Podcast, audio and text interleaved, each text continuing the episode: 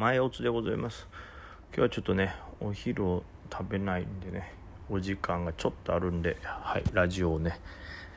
まあお暇をちょっと潰すような感じでやらせていただこうかなと思います。あったかいな。今日はあったかい。日差しがあったかいよ。ありがたい。さあというわけで今日はですねもう日差しもあったかいということはもちろん日経平均もね上がってます。400ポイント上がってますからね大体。これ強いですね。でまあダウもね昨日結局ね強いままで終わってるんですよね。こうバンと上がって調整に下げるかと思ったらそのまま横で5分足長期戦に当たってそのままもう一度上に跳ねて引けというね強い形ですね。で、えー、まあ、日経も同じようにそれに引っ張られてちゃんと強く上げてるということで。で売買代金もね東証一部は1兆5000億。マザーズは870億といったところで、まあ、マザーズはちょっとまだ枯れてますけど東証一部はね、まあ、今日もしっかりと売買代金出来高ができてねすごい良い感じで力強く上げてると思います。なので今日もねランキング見たら普通はね値上がり率ランキングなんかマザーズとかねジャスダックがもっと入ってくるはずなんですけどすごい量ですよ東証一部が123456789101112、13、14、15、16、17、18、19、20、21、22、23、24、25、26、27、28、29ともう50個のランキングの中の半分以上ですね。もう30個から60%ほどが東証一部ということですごい東証一部にね、資金入ってます。中でもまあエアトリとかはこの辺はもう旅行系もすごいね、資金入ってますし、あとは車ね、今日レーティングでも底打ってここから上行くんじゃないかということで、松田が、えー、野村のレーティングで S 高つけて、で、まあ、ここからもまだまだ上に行くんじゃないですかね、こんな大型。もう最高値で、もう直近でも3000円とかつけてますから、そこに戻っていくんですかね。まあ、ここから戻り基調ということですね。で、まあ、同じくもこっちはねじわじわ戻ってましたけども、えー、旅行関連もね今日はまた大きく上げてますね。ちょっと引け前に沈んだりしますけどマザーズだと花ツアーなんかもそうですしえー、あとはどこかな。うーんまあ HIS 東証一部もしっかり上がってますね。なんでもう本当に世の中がまあまあもう何ていうのアフターコロナに移行してアドベンチャーもですよね。世の中アフターコロナへの流れっていうのがもう完全にスイッチ入った感じですね。なので、えー、バリュー系のダ東証一部の方に資金がぐっと入ってる印象ありますね。まあもう今までと大きくね、流れが変わってくるような気配がね、もうレーティングとかからもしてますからね。これはもう変わっていくことでしょう。今までの言ったらコロナ禍で強かった企業、まあ、これがダメになるってわけじゃないですけど、やっぱりね、えー、EC であるとかちょっと勢いが落ちるのかなと。巣ごもり関連はちょっと勢いが落ちる代わりに、えー、今後、まあ、旅行関連、まあ、GoTo もねここまで戻っていった復活もするでしょうし、まあ、単純に旅行行きたいっていう人も多いでしょうからそういう旅行とかアウトドアスポーツイベント関連がぐいぐいと戻っていくのかなと思います。でそうなった時にねまたもう一段こうね日経もつられて上がっていくでしょうからはい。これはもう一段上のバブルが来るんじゃないかなと予想しておりますけど、まあ、そういうこともあって、えっと、僕もねだいぶ前からある程度こう目をつけてたというかこう復活基調になるだろうということでライズアップを買ってたんですけどその辺もちょっとね中長気分しっかり上がってきてますし、えー、まあ、その他ではね NTT データなんかもねちょっと僕は買わせていただいてましてね、まあ、この辺もまあ、高決算出たんもありますしこっちも、えー、出てますねレーティングが出てそれで上げてるのもありますけどもこれはどこは野村証券さんですねこちらも野村証券さんが NTT データをニュートラルから倍、えー、1960円目標株価というレーティングが出てますでまあしっかり上げてるんでまあ、こういうちょっとね今まであんまり僕は触ってきてなかったんですけど東証一部の大型銘柄もちょっと触っていこうかなという感じですね。はい、というのも、まあ、もちろんこの何ですかね小型株えグロース株ももちろん触りますし、えー、まあ、細かいタイミングで狙ってはいきますけど今後、えはい、東証一部とかの大型にも資金がガッと入る。まあ、今日の動きも言ったら分かるようにやっぱりなんていうんですかね普段はやっぱり東証一部クラスのねの中でも特に大型株ってあんまり値幅としては出づらいんですけども今のこの何て言うんですかね世の中の流れで言うとその東証一部の今まで大型だった株がかなり、えー、下落してかなりの安さ、まあ、割安感が出てるんで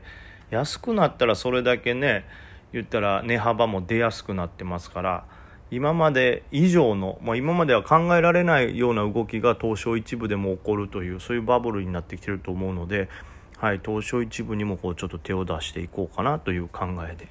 その辺は買ってますね。通信なんかもいいですしまあ、えー、旅行系なんかもね今後ちょっと気をつけて買っていきたいなと思いますけどね。はい。で、えー、他で言うとですね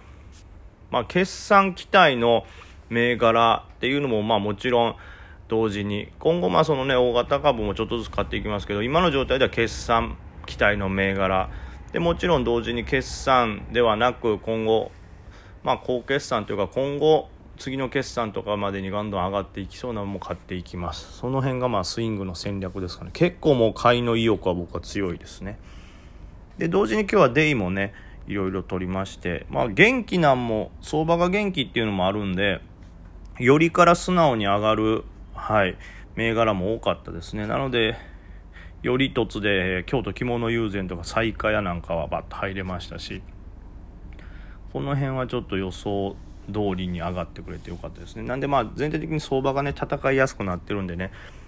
小型も伸びていくかなと。でまあ東証一部とかの今盛り上がりがすごいですけどこれが一通り盛り上がってバーンとこう利益が出た時に今度東証一部で儲かった利益は小型や新興にも流れてくると思うんでまたその時により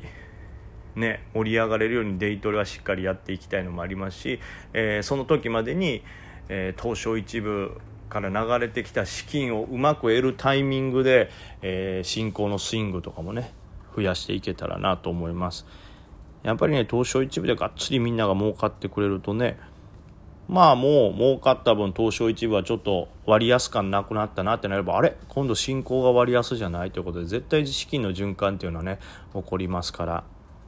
東証一部も、はい、小型も両方ともしっかりスイングでも取っていきたいですしデイトレももちろんやっていきたいと思います。であとはこうねちょっと、えー、ツイートとかでも言ってましたけどねやっぱり決算期ってなかなか大きな値幅が出ないんでちょっとねショートの練習もしていこうかなというかまあ言ったら買いでね本来なら今までだったら2倍ぐらいに幅がバーンと2倍というか今に比べてですけど今までだったら例えば100円ぐらいバーンと上がって S 高タッチしてたものの決算期になったらやっぱりねマネ毛の資金がちょっと減ってたり決算の方に資金を持っていかれてたりあんまり長期の資金が入ってこないみたいなことで早めに叩かれるんでその分そこを土点ショートできたらまあ十分、まあ、2倍分しっかり取れるかは別として。まあ、取れなかった分本来なら取れてたであろう分が決算で減退して取れなかった分をちょっと補えるんじゃないかなということでそちらも挑戦しております。なんでねちょっとねやっぱ急にやることが多いとねこう頭の中こういっぱいになるんでねかなり疲れておりますけどもね。はい。なんでちょっとその辺まあ、いっぱいいっぱいになりすぎないように。決算期がとりあえず過ぎればねその土点っていう狙い方もちょっとやらなくなるでしょうし、まあ、決算期待で持ってる銘柄も1回ね外せるようになってくるんでだいぶポートも余裕出たりとかでなんならととにかくこうね保有銘柄数が少なくなれば余裕が出ますから。はい、というわけでまあ今日ねこれからどうやって狙おうかなというところですけど、まあ、普通に行くと旅行系とかねえー、まあ、航空とかもそうなんかな移動系イベント系そして自動車系っていうのが注目されるとこですけどやっぱ決算期なんでね午後もう一発バンって狙われるかっていうとなかなか、うん、厳しいとこがあると思うんでちょっと簡単には狙えないという感じですね。その分そのもう一回5番狙うとしたらやっぱり一回今日盛り上がってるけど押してきたものっていうのは注目度が高いんでその辺をちょっと細かく取れたらなと思います。全然別のとこからガッとこう今から頑張ってこうね関連とはいえ入ってくるよっていう銘柄やっぱ力ちょっと足りない気がするんで1回盛り上がって目つけられてる時の第2波をちょっと狙っていくのが基本になるかなと思ってます。まあ5番バーンと上がるとしたら新しい材料が出たりなんかしたら上がるのかなと。あとはじんわりとねなんか水素を吸入するみたいなねお話も出てたりなんで水素っていうのがねまたテーマとして前ちょっとあったようにね常温で輸送できるようにっていうのが実用化するということなんでその辺もちょっと気になるなと思いながら。はい。あとはま同じく自動車でね EV 関連っていうのはもう一回見直される可能性があるんでまあマツダの車がね多分戻っていくってことは単純に車自体がはいいっぱいまた活況になって流通量が増えると思うんでそうなると必然的にね EV の流通量もね増えると捉えられるでしょうし EV が盛り上がると捉えられるかもしれないんで EV 関連はちょっとねまあ今日だけじゃなくて明日以降もちょっとテーマとして注目しながらでもまああくまで決算期なんでそこまで強い流れになるとは思わずに、はい、軽く見れたらなと思います。えー、ちょっと質問も答えたいんですけどねたくさんちょっと長文やからな難しいかな。そうですね。1個質問で俳優志望という方がねお話しされてるのはえー、彩花や着物などのツイートはこれより凸されたということでしょうか。今日のやつなんでね答えますけどこれはより凸しております。でより上げる銘柄の選定はどのように選定したのこれも今まで言ってますけども本当に S 高つけてたりとか、えー、夜間前日 S 高夜間のうちにニュースが出たとかまあとにかく注目度高そうなものが基本的にはいいんですかね。であとはまあその最下位あとは着物とかっていきなり酔ってランキング上の方入ってたんでそういうのは注目度があるんでもう一波買いが来るかなという判断でもありました。また質問はより